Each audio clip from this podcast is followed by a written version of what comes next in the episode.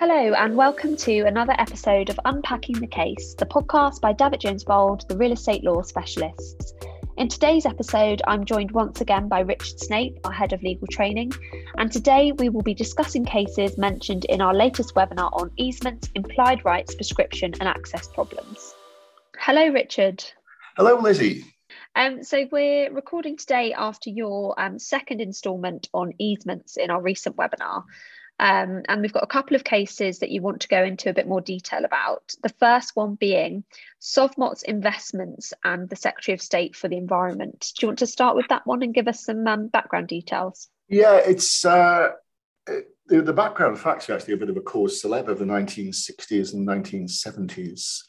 Uh, it involves a building that uh, many people will know. Uh, it's Centre Point uh, on the end of Oxford Street before you get onto Tottenham Court Road and Charing Cross Road and St Giles Circus, uh, on top of Tottenham Court Road uh, uh, Underground Station. And uh, it was uh, built in the 1960s, between 1963 and 66, 67. Um, it's uh, one, of the, one, of the, first skyscrapers in, in London. It's 34 stories high, not particularly high by today's standards, but was at the time. And the strange construction is mixed use development. Um, it's uh, sort of commercial premises down below, but there were 36 masonettes uh, up above in these premises.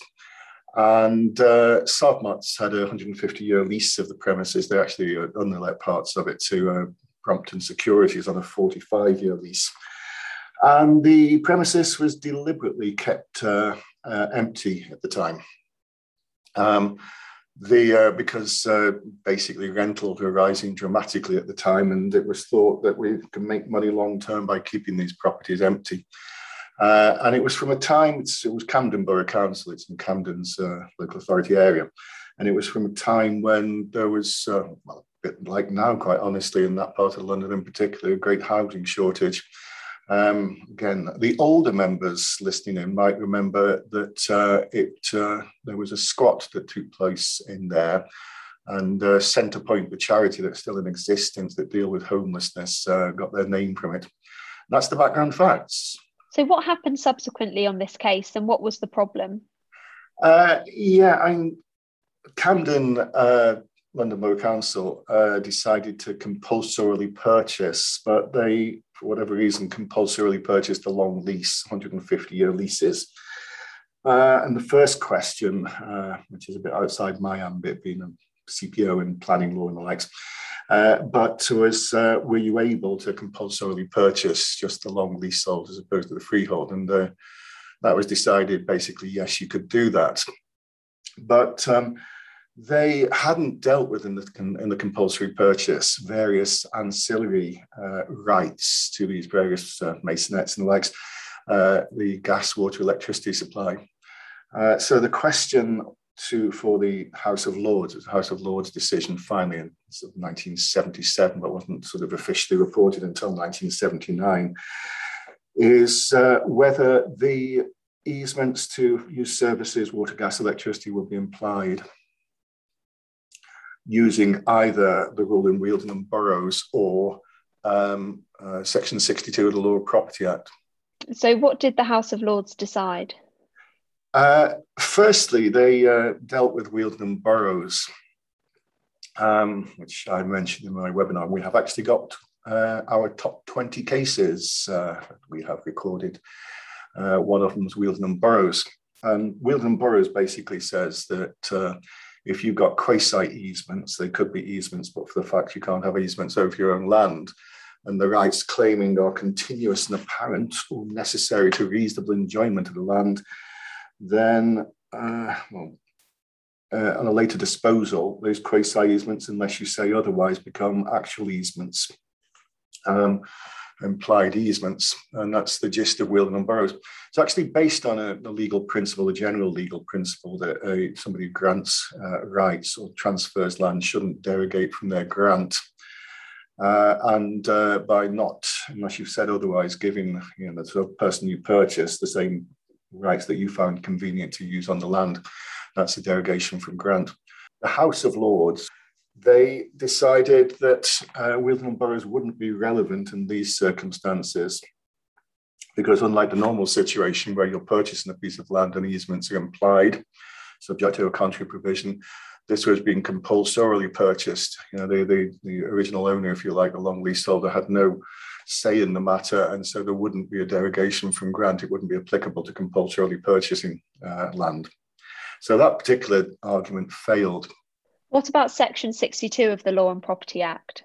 Section 62 um, is primarily it's uh, meant to be a, a word saving provision in the 1925 Law of Property Act that you don't have to actually state various things pass with the land unless you say otherwise various things do pass with the land um, so any buildings erections fixtures you know and the likes they pass with the land. You don't have to say that you know if you just put a, a, a piece of land with a house on it you don't have to say the house goes with the land. It uh, is implied as you might appreciate using section 62, subject to a contrary in, uh, indication expression. Um, and it also says that um, section 62 will act to, to pass any liberties, privileges, easements, rights, and advantages, um, which had been interpreted over the years as meaning that uh, section 62 would create easements over you know, out of things that had merely been licenses, if you like, in the past uh, privileges where you'd you know, been allowed to use a sort of piece of land. Uh, the House of Lords uh, decided that that wouldn't be the case. They decided that there, would have to be some diversity of occupation uh, prior to the conveyance. Uh, and, uh, you know, because you don't have rights over your own land, it's your ownership of the land, they said, that gives you the rights. And they quoted a 1915 case called Pwllbach, Colliery and Woodman, a Welsh uh, case of 1915. Uh, they um, so that sort of failed. Um, they didn't have any implied easements using Section 62 of the Law of Property Act either, and they should have expressly compulsorily purchased. You can actually compulsory purchase easements under. Well, nowadays, it's the Housing and Planning Act that allows you to do it. Can you give any other examples of this? Yeah, I mean, there were a few cases that uh, were in my notes for the implied easements uh, webinar, but I didn't actually mention. The classics are landlord and tenant relationship. There's then got to be a conveyance, unlike section uh, and Burrows, section 62 only kicks in on a conveyance, whereas Wheeldon and Burrows can imply easements in a contract. Um, uh, in relation to land, at least. Um, so was a case, for instance, called Wright and Macadam from 1949, um, which was uh, a tenant in the top floor flat being allowed, given permission by the landlords to store coal in the in the coal shed uh, down below uh, in the days when people had such things.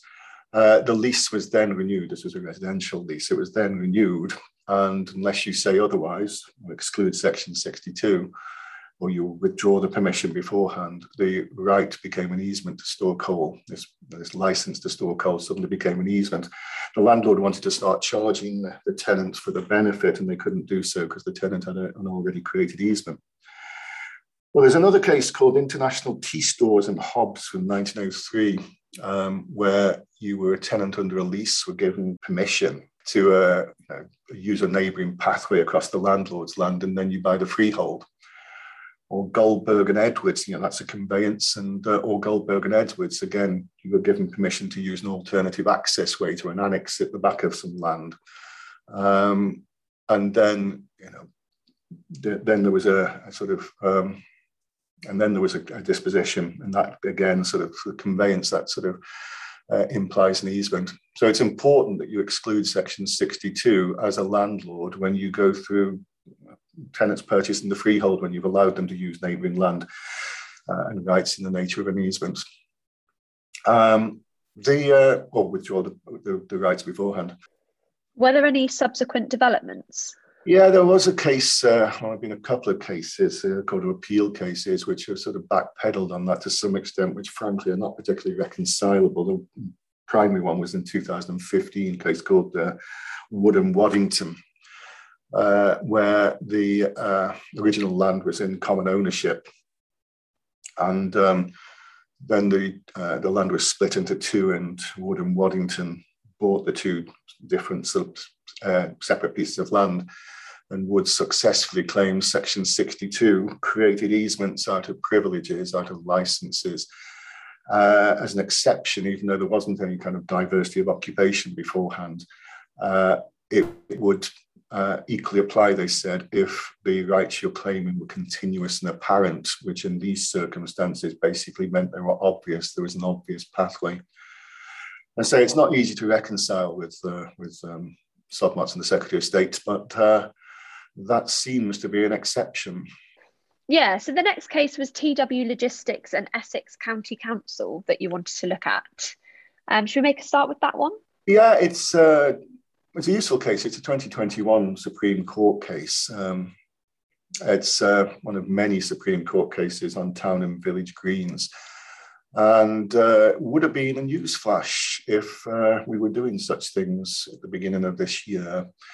Um, it's not actually an easements case, but I think it's got a lot of relevance to easements. That's why I selected it. It was in the, the notes, and I did briefly mention it in the, the course but it's about whether you can drive vehicles across town and village green.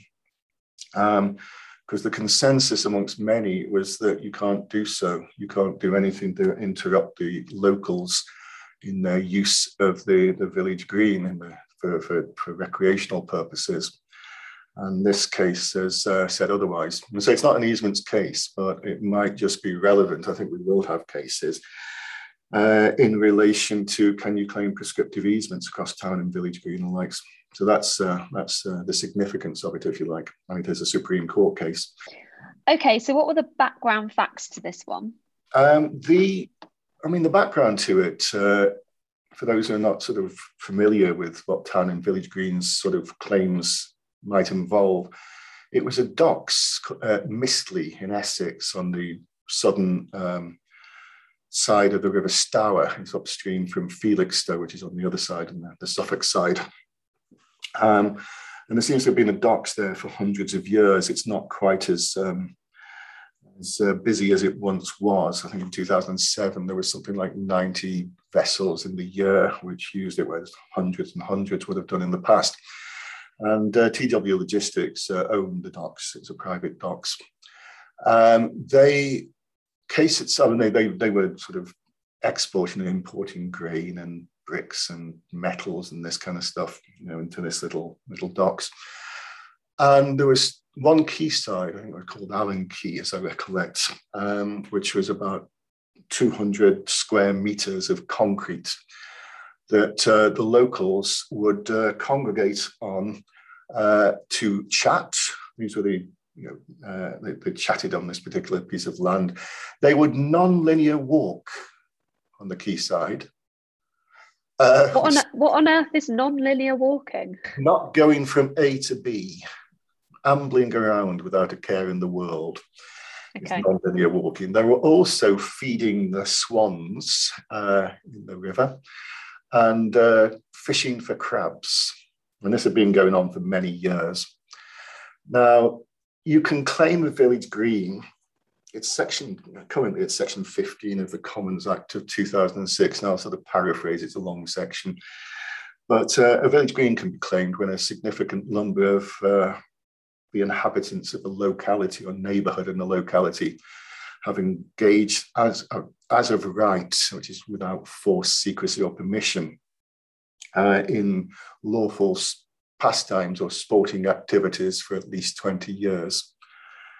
And uh, case law galore establishes that the pastimes are not just what you might think of. Uh, you know, they can not just sort of things like, um, uh, well, playing football and cricket, but uh, I can think of a case a few years back involving uh, Redcar and Cleveland Borough Council, where non-linear walking on a golf course gave rise to a village green claim. Dog walking is the commonest of all.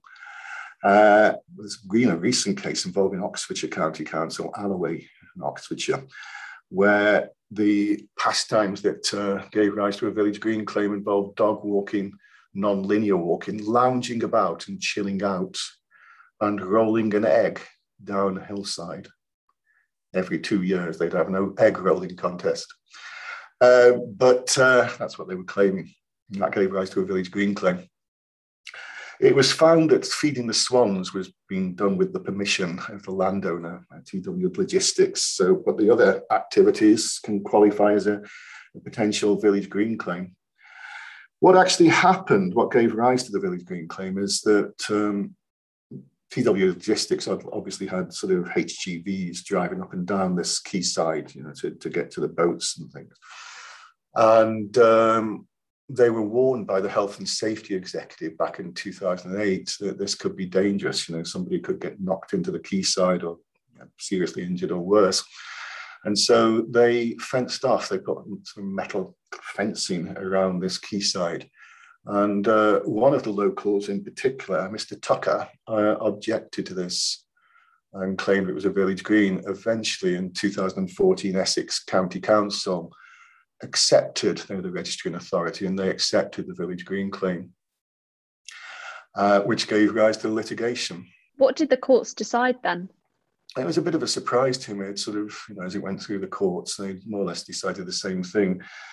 They found that uh, the use was as of right, you know, with the exception of the feeding the swans. There was no force involved. There was no secrecy. It was open. There was no permission given. They got the requisite 20 year time period. But the major defense that uh, TW Logistics put forward is that uh, if it becomes a village green, we cannot fulfill our activities because we're not allowed to drive vehicles on the village green. And if we can't drive vehicles, we can't unload the ships. Um, and I say to some extent that had always been accepted as being the case based on a couple of um, Victorian pieces of legislation, um, something called the 1857, I think it is, Enclosure Act, and the 1876 Commons Act, and Section 12 of the Enclosure Act, for instance, says that uh, the gist of it, in quite antiquated language, is that you can't do anything to interfere with the uh, the public's use of village greens and their, uh, their recreation recreational use of the village green so therefore you can't drive. Um, the Supreme Court uh, basically said, and I say it was a bit of a shock to me, that uh, there wouldn't be any, you know, it said in the, the legislation in section 12 that you can always have lawful authority and you wouldn't be stopping the locals using the land. They've been using the land in, you know, living happily with the HGVs and the likes for many a year without uh, mishap and there should be an element of give or and take. And so if you know, you're not sort of question of degree disturbing the locals, you can drive vehicles across the village green. Uh, another argument that was being put forward was the, was the supposing you can't drive across the village green because it will interfere with the, the locals' recreational use. Um, would that prevent uh, a village green claim in the first place, if that makes sense? Uh, unfortunately, the Supreme Court decided that because there wouldn't be any interference, they didn't have to decide that, uh, and that's been left open. Can you see any implications of this in relation to easements? Yeah, I say it wasn't an easements case. They were driving over land that uh, they themselves owned. But uh, there's got to be an argument that um, you can claim, well, certainly express easements over village green as long as it doesn't disturb the locals and their use of the land.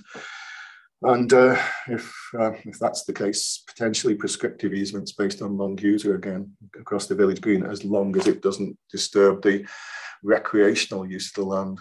They basically said in the Supreme Court, these, you know, we can't use these Victorian pieces of legislation from the 1850s and the 1870s uh, as a way of, uh, you know, sort of has been sort of the same argument, if you like, today. And thus, Mr. Tucker managed to get registered 200 square meters of concrete as a village green um, after 11 years of campaigning.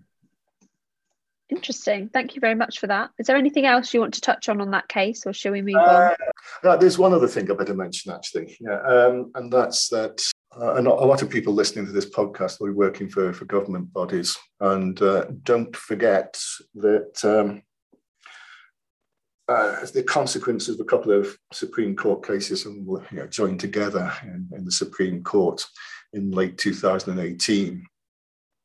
Um, Crown of Lancashire County Council and Secretary of State and uh, Crown of the NS, NHS and Surrey County Council, a couple of judicial review cases. If there's uh, some statutory incompatibility, you can't claim a village green in the first place. And the Supreme Court said that that can be uh, interpreted widely. Um, and that if you hold land through statute, which is obviously the large majority of government land, both central and local, it can't be registered as a village green. That's a major exception. So government bodies are in a privileged position in relation to village green claims. Okay, so the final case um, we want to look at is Liverpool City Council and Irwin. Do you want to touch on that one briefly? I'll do it fairly briefly because the major issue in Liverpool City Council and Irwin wasn't an where implied easements. It's an incredibly important case uh, involving repairing obligations and landlord and tenant.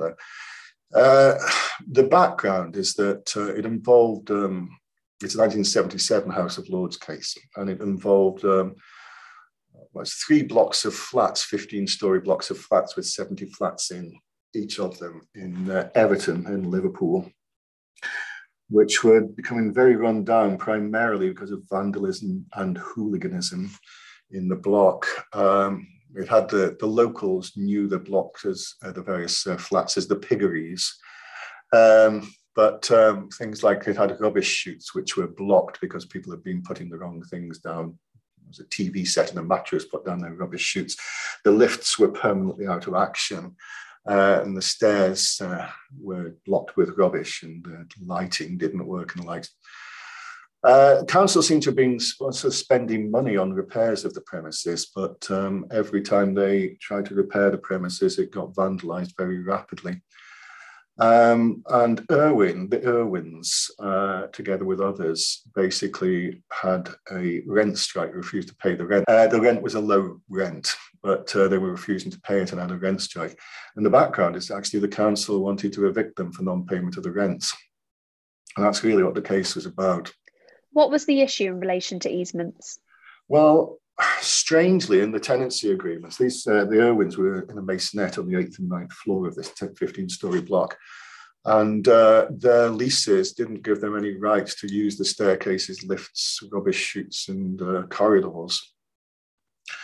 Uh, so the first thing that needed to be decided is that they actually have some sort of property right in it. And the House of Lords decided, I think not unnaturally, it must be implied uh, there's uh, a couple of ways of implying easements that people are, well, lawyers at least will do at their degree level studies. One is where it's necessary to give business efficacy, and the other is something called the officious bystander. Uh, if an officious bystander were to ask, you know, do you have rights over the corridors and staircases, you would have testily suppressed them with an oh, but of course. Uh, that's from a 1930s case when people talked like that. Uh, so they obviously had easements, or they said in, in relation to the lifts, rights in the nature of an easement. So that was, you know, there's an implied easement if it goes without saying. You just forgot to express the easement. So finally, then, what was the outcome of this case? Well, once they had the easements, the real issue, and again, it's significant, is uh, with the council, there was no express obligations in relation to repairing and maintaining the common parts, what would there be an implied term? And the House of Lords decided yes, there would. There'd be an implied term that you take reasonable care of the common parts. Uh, and that's uh, an implied term in relation to leaseholds generally, not just in relation to this block of flats, but across the board. As it happens, the court decided that the landlords, the council, were taking reasonable care of the common parts because uh, every time they tried to do something, the vandalism would just sort of start soon afterwards. And it wasn't an absolute obligation. If it had been an absolute obligation, there'd be quite a few councils out there who would be potentially bankrupted with the liability. But they also made clear it's not not the Irwins themselves, but um, it was the fellow tenants within the block or some of them that were responsible for it, and it wouldn't be right to imply an absolute obligation. So the Irwins at the end of the day failed. And that's that okay. Thank you once again, Richard, and thank you to all of our listeners. We look forward to seeing you in the next episode of Unpacking the Case.